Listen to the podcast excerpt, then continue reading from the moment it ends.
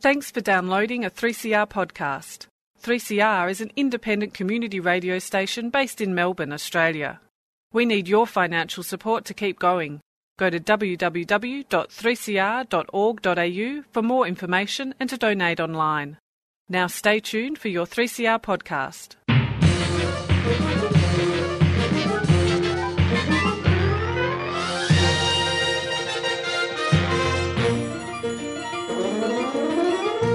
Welcome to another episode of Lost in Science. My name is Chris, and you may have seen some reports in the media recently saying that you need to do five times as much exercise as you thought you did.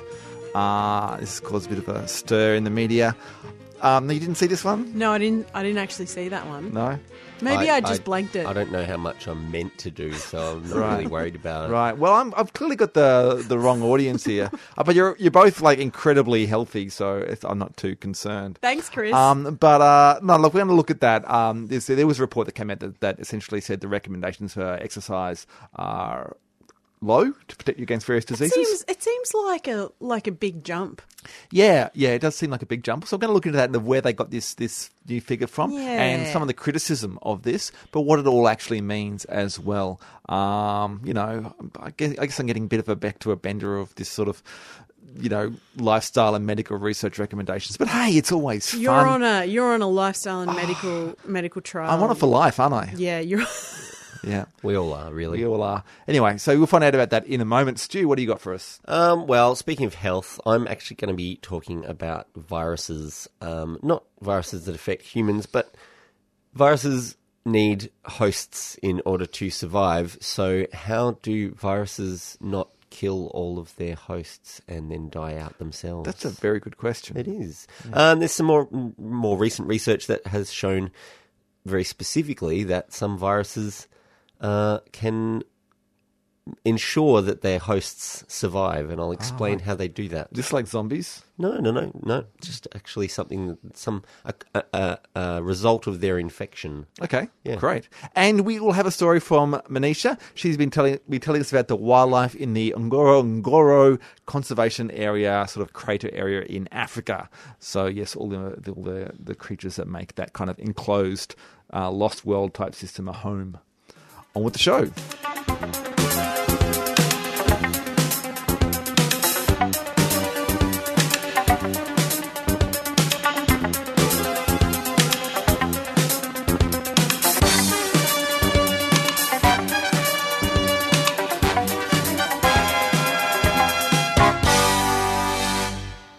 For those of us who follow these things, like I said, there has been a bit of a stir recently over an article published by Australian scientists did this research. Um, it was published in the British Medical Journal, though, and essentially said that the, the recommendations from the World Health Organization um, for exercise, which are basically you need to do 150 minutes of moderate ex- intensity exercise per week, they're saying that needs to be increased by about five times in order to protect against disease.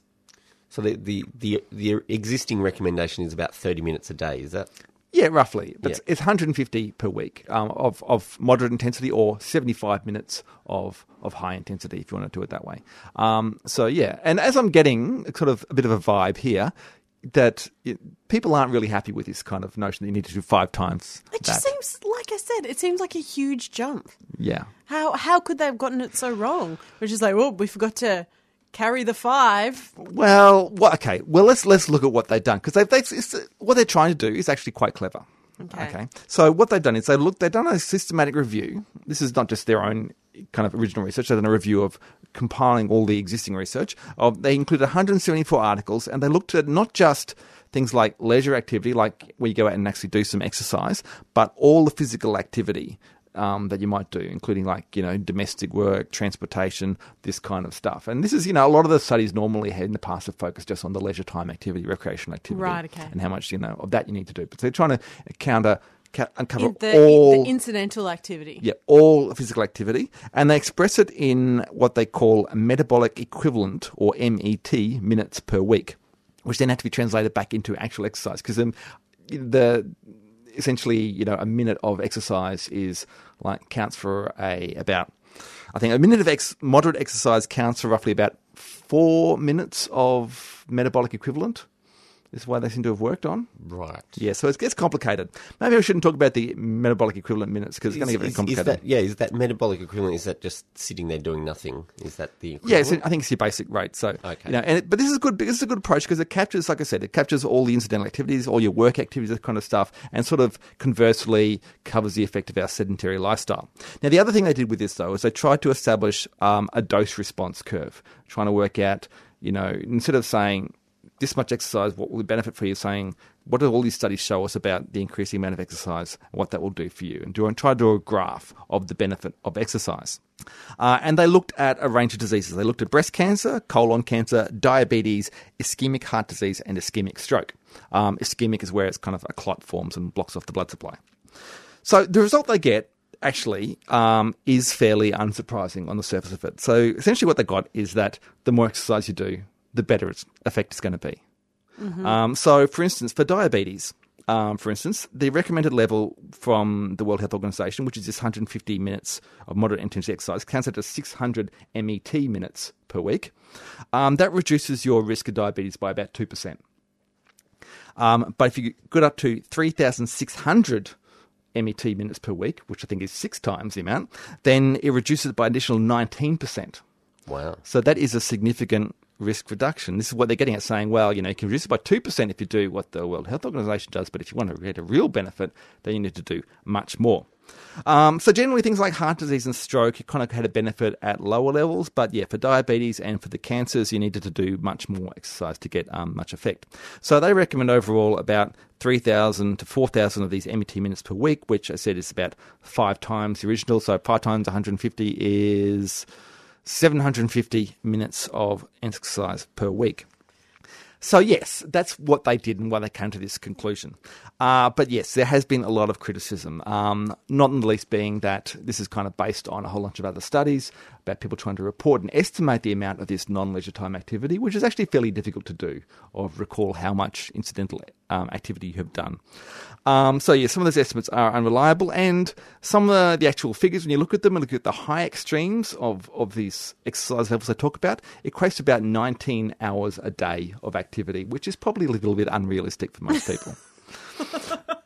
Um, there's some other weird things. Something I didn't see come up in the criticism, but I kind of noticed. Um, you know, I'm not saying I'm an expert at the statistics and these things, but you look at the um, look at A their little gra- bit, you're saying that though. No, I'm not. I'm not actually not saying that. I'm not going to claim. I'm just saying it's me in my bald ignorance. This is just something you've noticed. I noticed when they got their little graph and they show on their graph all the different studies and the uncertainty, like the error bars from all the studies, and then a nice Yeah. little dose response curve. The er- errors are huge. There's basically this big mass of all these errors, and they've drawn this nice smooth curve in between it. So I think they've done some very sophisticated statistical analysis, should we put it that way, to get a nice smooth dose response curve And out they- of this messy data. And did they address that at all? No, they didn't. They just basically said we were very clever and we did a lot of work to get this a nice curve. um, but look, the main criticism has been the obvious one, as it does sound a bit unrealistic. So people have pointed out, for instance, that in Australia, about 56% of people meet this 150 minutes per week guideline. So the basic World Health Organization guidelines. Incidentally, the um, Australian government in the last couple of years has increased the recommendations. They've doubled that recommendation anyway. So the government recommendation is now like 300 minutes of exercise per week. So yeah, 30 minutes a day has already been increased, I'm afraid, Stu. Um, but with this new um, amount, which is like five times that, uh, fewer than 1% of people would meet this new paper's recommendations. So it's kind of going, well, really, is it a realistic thing? Can anyone actually achieve this? Um, you know, it's, it's starting to get um, beyond the realms of what's possible. And that's certainly been the tone you've seen in some of the media reporting, as in essentially, um, you know, you might think you'd be doing enough exercise. Well, turns out that it's not going to protect you. You know, you're all doomed anyway, and you've got this unachievable target, so let's all just give up and eat chips. Um, that's not what they actually said. But it, there's no surprise that then you get follow up reports. Like there was a report in um, a newspaper the other day. Um, I won't name the newspaper, it was the Herald Sun.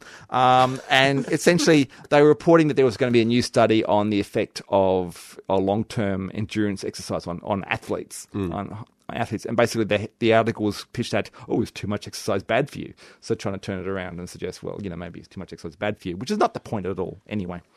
So yeah, it's been a bit of a backlash, um, and uh, there is concern about what it does as a public health message. I think that is kind of a um, a real concern there, but that's that's a kind of a separate question as well. Um, you need to really do a study of what the effect is of on public health of having these conflicting things. It might be that if you aim the target higher, then people will aspire more. I don't know, um, but you know, there's also like I said, the original studies that it's bases on, there's some shortcomings there. They said there need to be more objectively measured ones where people are carrying like, you know, pedometers and that kind of stuff to really measure how much they're really moving. But Well, maybe um, there's not a lot of data available at the moment. some some of the some of those um, you know wearable exercise devices might be collecting useful data for exactly that kind of That's- that's the kind of thing in the future anyway. Yeah. So Or, there are um, some studies. Or yeah, you know, Pokemon Go might just be um, that's that doesn't really measure your activity, in- in- Claire. increasing all of yeah. our activities. Well, it can be, yeah, yeah. making us. The trouble is with these kind of things, when you're studying stuff like cancers and heart disease and that kind of stuff, you need to do it over a long period of time. Um, so yeah, it takes a while to get the technology is there now, but it takes a while to actually get the data out of that kind of thing. But look, I think on an individual level, as I said, the result is not really a surprise. It is telling you that more exercise is better. So I think it's also useful to consider the view that all activity is important, so not just your recreational leisure activity. So just be more active generally. You know, um, do more housework and gardening, that kind of stuff. Get off a get, Get off a- train station or a stop Exactly. Um, walking and cycling for transport. Climb the stairs. Climb the, the stairs, stairs. Take the stairs. That kind of stuff, and it'll make you feel good. So what have you got to lose anyway? I think that's the um that's the point that I'm trying to make in a roundabout way. Science, the final frontier.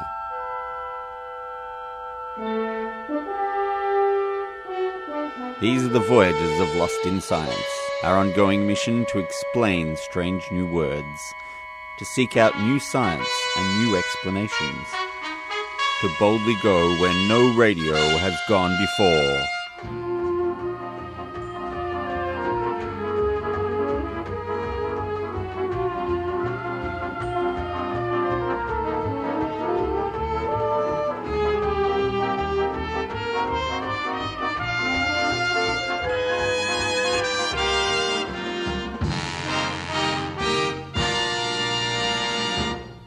So viruses are non-living things which share some characteristics of living organisms in that they contain sequences of DNA. Is this a consensus that they're non-living? Is this what we've? Well, they they can't they can't do They can't do they, anything have they have no metabolism. Right, okay. So they're basically just bits of They're DNA packs of genetic or, material. or or RNA. or RNA. Yes. Um, but so, unlike living organisms, viruses can't replicate DNA themselves, and they require a host organism to do that for them. right. Um, and so, what they do is they jump into their appropriate host, hijack the DNA replication mechanisms of the host in order to multiply and infect more host organisms. So they get the cells of the host to make more viruses, and then Yeah. yeah. and uh, generally speaking, the host gets less healthy as a result of being infected by viruses. Um, so this obviously presents something of a problem to a virus in that if it continues to weaken its host population, it may eventually find no suitable hosts to infect. Mm. If it, you know, if, it, if, it's, if it's really successful at hijacking the uh, the mechanisms of DNA replication, then it could potentially weaken the host and kill it. And then where is the virus going to live? Um, Or not live because it's not or alive. not live because Yeah. it's not alive. Yeah. Where's where's it going to Where's it uh, exist. Have, yeah dwell? Yeah. habit, yeah. Dwell. Um, yeah. Inhabit. Yeah. So, in plant populations, viruses are very common, and many economically important plant species are susceptible to virus infection. And in some recent work on viruses of the Solanaceae family, which Nightshades. nightshades, correct? Thank Um, you. Tomatoes and Thank potatoes. you, Agriculture 101. Um, so, yeah, studying viruses of the Solanaceae family, they've found an unusual side effect of virus infection in some of these species. So, work published in August in the journal PLOS One has shown that in some cases, virus infection may actually enhance the survival of the infected plant species. What? So when plants are attacked by pests and diseases, they will often emit the plants will emit volatile aromatic chemicals as a response. Mm-hmm. Uh, and these chemicals are also detectable by some insects. So, Oh, as as a like a luring, like does that lure the insects to the plant? yes, Right. yes. So what they found was that when um, when they As infected tomato plants with cucumber mosaic virus, they attracted a higher number of bumblebees to pollinate the flowers of the tomatoes. So the higher pollination rates mean greater numbers of seeds are formed, and the plant has more offspring and will proliferate, which means the virus continues to have uh, a high number of available hosts to infect. Interesting. That's very interesting. Um, so the virus seems to induce higher levels of aromatics that are attractive to bumblebees. So plants that are susceptible to virus infection end up having more offspring as a result of being infected. Wow. So, Um, so That- one one thing that you find is that the the genomes of many species, including humans, have got bits of DNA that were came from viruses originally. Is it possible that one day that the tomatoes will just absorb the virus and Well, it's it's potentially if if it if if whatever's making this effect Yeah. is is absorbed into the genome of the tomato plants, then Yeah. yeah, sure, it can just be uh, a, a survival advantage for the tomato from then on. Um, the uh, the release of these volatiles also attracts other insects, including aphids, which oh, by that's not good. That's not which good. by sucking sap from the stem of infected plants can then carry the virus to new host plants. That's good for the virus, I guess. It's good for the virus. yeah. good So for the virus. good for the virus. So the virus gets spread around. Virus doesn't care. But also good for the plant in that it's oh maybe not that part, but like it, when it's when it's attracting pollinators, it's sort of like the plant's last ditch effort to sort of like oh I'm infected by this virus now I'm going to attract pollinators and I'm going to I'm going to you know use all my um, available resources to try and Produce as much seed as possible. as possible. much seed as possible. Yeah. Yeah. Um, they also found that there's a specific protein in the uh, cucumber mosaic virus that was responsible for the change in the chemical release when the plants are infected. Um, and this protein shuts down the natural defense of the host plant. So when viruses without this particular 2B protein were introduced to plants, they Or, didn't. or it could be not 2B as well. Well, some plants. That- that is the question, yeah, really. That is the question.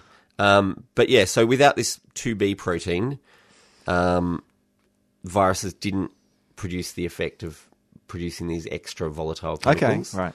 But in viruses where it is present, then it has the the effect of um, producing them. So what what the 2B protein actually does is binds onto the molecules that should be attacking the virus and chopping it up into little pieces. So this 2B protein blocks that and lets the virus replicate and continue, and makes the plant produce more uh, aromatics, and that brings the bumblebees and brings the aphids who carry the virus around.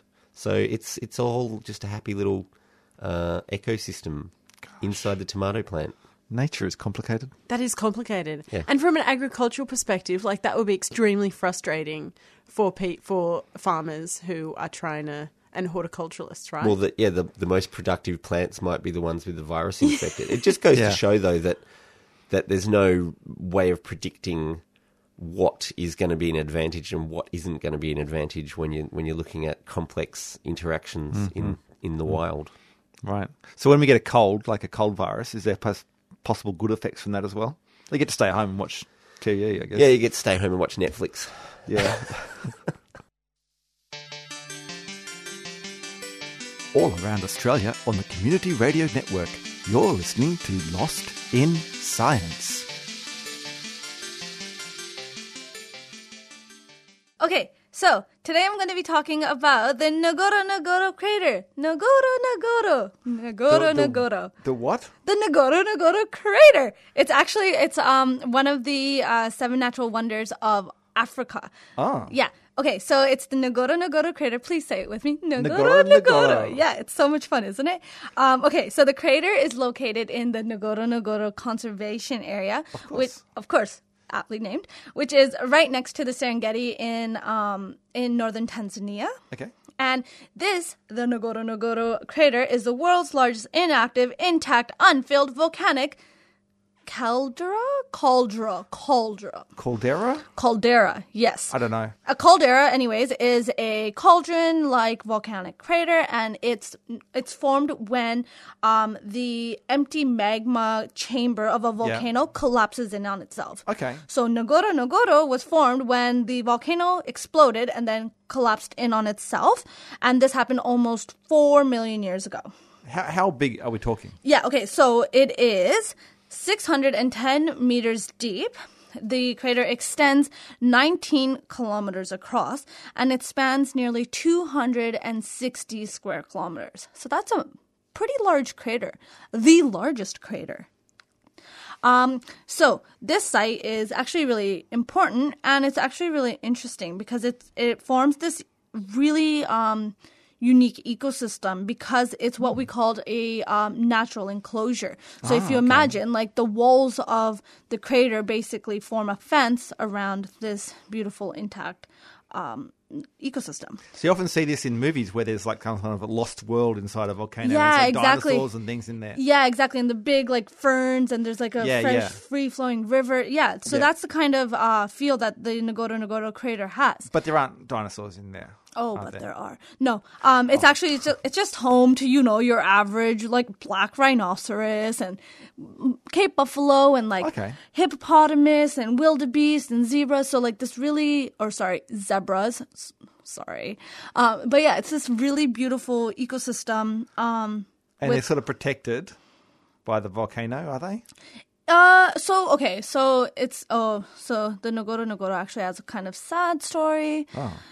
Okay, so it's 600 meters deep. It's um some of the species like the wildebeest and the zebras, and um they have antelope and things like that. They they'll migrate with the wet and the dry season, so they'll come in and out of the um the system. But it's an enclosed.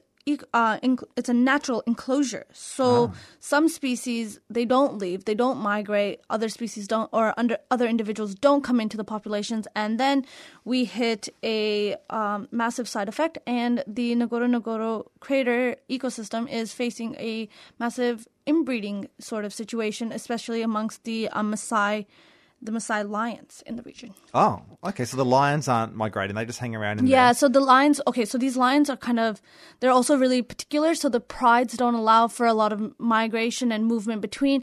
And because they've been in these, um, in the crater ecosystem for so long, they've become incredibly inbred, especially because, um, of a couple, a couple events over their history that's led to like some severe bottlenecking. So basically the entire population uh, was almost dwindled down to just some individuals, and then there was a high level of inbreeding amongst those individuals to pull the population back up. Because I imagine when you have this kind of enclosure like that, it's also very tempting for humans to go in there and hunt things to extinction and that kind of stuff. So the Maasai lions are also really um, so because their populations are so low. Um, when they are hunted, it has a very um, dramatic effect on the population's uh, ability to survive. So there is a fair bit of that um, human interaction and that human role playing into it as well. Uh, but the big the big thing that's really killing this population is the inbreeding. Uh, so we all know that inbreeding can it, it can weaken a gene pool because the population um, has fewer variation or less variation in, in its genetic material. So they it's less robust. So it can't fight against things like disease as well. And that's basically the big thing that's been uh, that's driven this population uh, to or has reduced this population so much. Um, the population has reduced down to about 62 individuals, and that was a number back in uh, 2003. So it may be a bit different now. It, I couldn't find any newer numbers on the population, but um, the So that's, not- that's not just one pride. There's a few prides in there. Are there? Yeah, it's supposed to be a few prides, and but it's the also the densest population of Maasai lions. So A lot of competition then, you'd think. yeah, so it's it's kind of uh I don't know. I don't really know how to uh like there's a lot of funny things happening in the crater that are just a bit different from the rest of the lion populations in um in Tanzania. So um, the population was struck by deadly disease outbreaks between 1962 and 2002, and the first major population crash occurred in 1962, and the population dropped to just 12 individuals. So that's where the one of the biggest bottlenecking events for this population occurred, and then it eventually recovered to about 100 individuals around 1975. But then it started to slowly decline again since then. And finally, then in 2001, 34% of the population died in just a few short months between January and April due to uh, tick borne diseases and canine distemper. So, because of disease, they lost another 34% of the population. So, now currently, researchers are trying to uh, devise a plan to introduce lions from outside prides um, into the populations to help promote the gene pool. But as I mentioned, the prides don't take on um, migrants very easily, so it may not be very successful. So there's a lot of uh, there's a lot to work through Yeah, yeah. for this population. But hopefully, hopefully, sometime soon I'll be able to report on a happy, good news story about the Maasai lions. Um, the other Im- very important site on the Ngorongoro Conservation Area, it, um, it protects what is known as the Oldupe or the Olduve uh, Gorge. Um, which is considered to be the seat of humanity. The, this gorge was the discovery site for the earliest known specimen of the Homo habilis, which is thought to be the earliest Homo species. And it was also the site of the discovery of the earliest Hominidae. Hominidae, which is the family commonly known as the great apes, and it includes humans, orang- orangutans, um, gorillas, chimpanzees, bonobos. So the great Right. apes, the earliest great apes. Um, and it's believed that some million years ago, the um, the site, so the gorge, was actually a large lake, and that the crater was surrounded by a number of different populations, and so this was like this um, human, beautiful, green Garden of Eden. Garden of Eden sort of esque thing. Okay. Yeah. Um, and uh, so these specimens are actually they're the oldest, as I mentioned, and they date all the way back to about two million, uh, to nearly two million years ago. Yeah. Yeah. So okay. Anyways, so the Ngorongoro Conservation Area, it's uh, not only home to a very unique and interesting ecosystem, but it also is a paleoanthropological wonder of the world. So if you're thinking of your next holiday destination, maybe North Tanzania is a good place to go. Nago to Nagoro, Nagoro. Nagoro, Nagoro.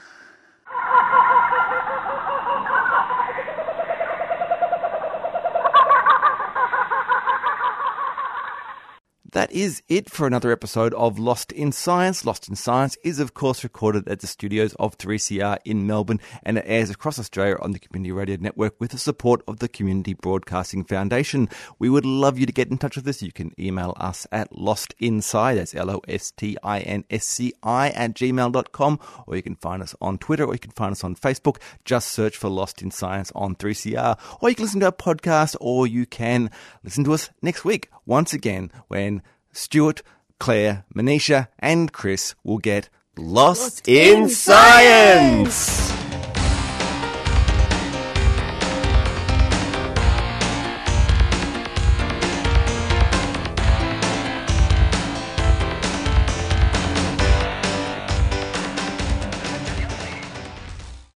Thanks for listening to a 3CR podcast. 3CR is an independent community radio station based in Melbourne, Australia. We need your financial support to keep going. Go to www.3cr.org.au for more information and to donate online.